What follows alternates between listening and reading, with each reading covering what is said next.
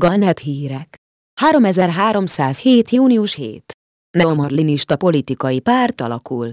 Aaron Fite miniszter, a marlinista reformációs párt vezetője megerősítette, hogy a párt célja a szélsőséges neomarlinisták politikai képviselete. A marlinista parlament ülésén Fite miniszter kijelentette. A neomarlinista közösség nem minden tagja törekszik erőszakos felkelésre, hogy véget vessen a Duval család ezer éves diktatúrájának.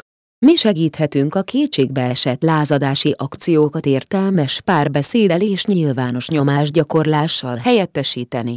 Több hírfolyam is megfigyelte, hogy Fite megpróbálta a neomarlinizmust úgy átnevezni, hogy az közelebb álljon a marlinizmus mainstream eszméhez.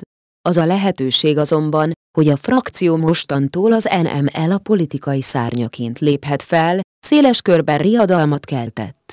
Kapcsolódó hír, hogy a Hiades szektorró PB62 rendszerében a közelmúltban tartott választásokon a szavazók eltávolították a marlinista reformációs pártját a hatalomból, miután az menedéket adott a neomarlinista Mutkridrend túlélőinek. A rendszer új vezetője, Octavia Volkov miniszter, a Baltassine száműzött marlinista gyülekezetének minisztere bejelentette.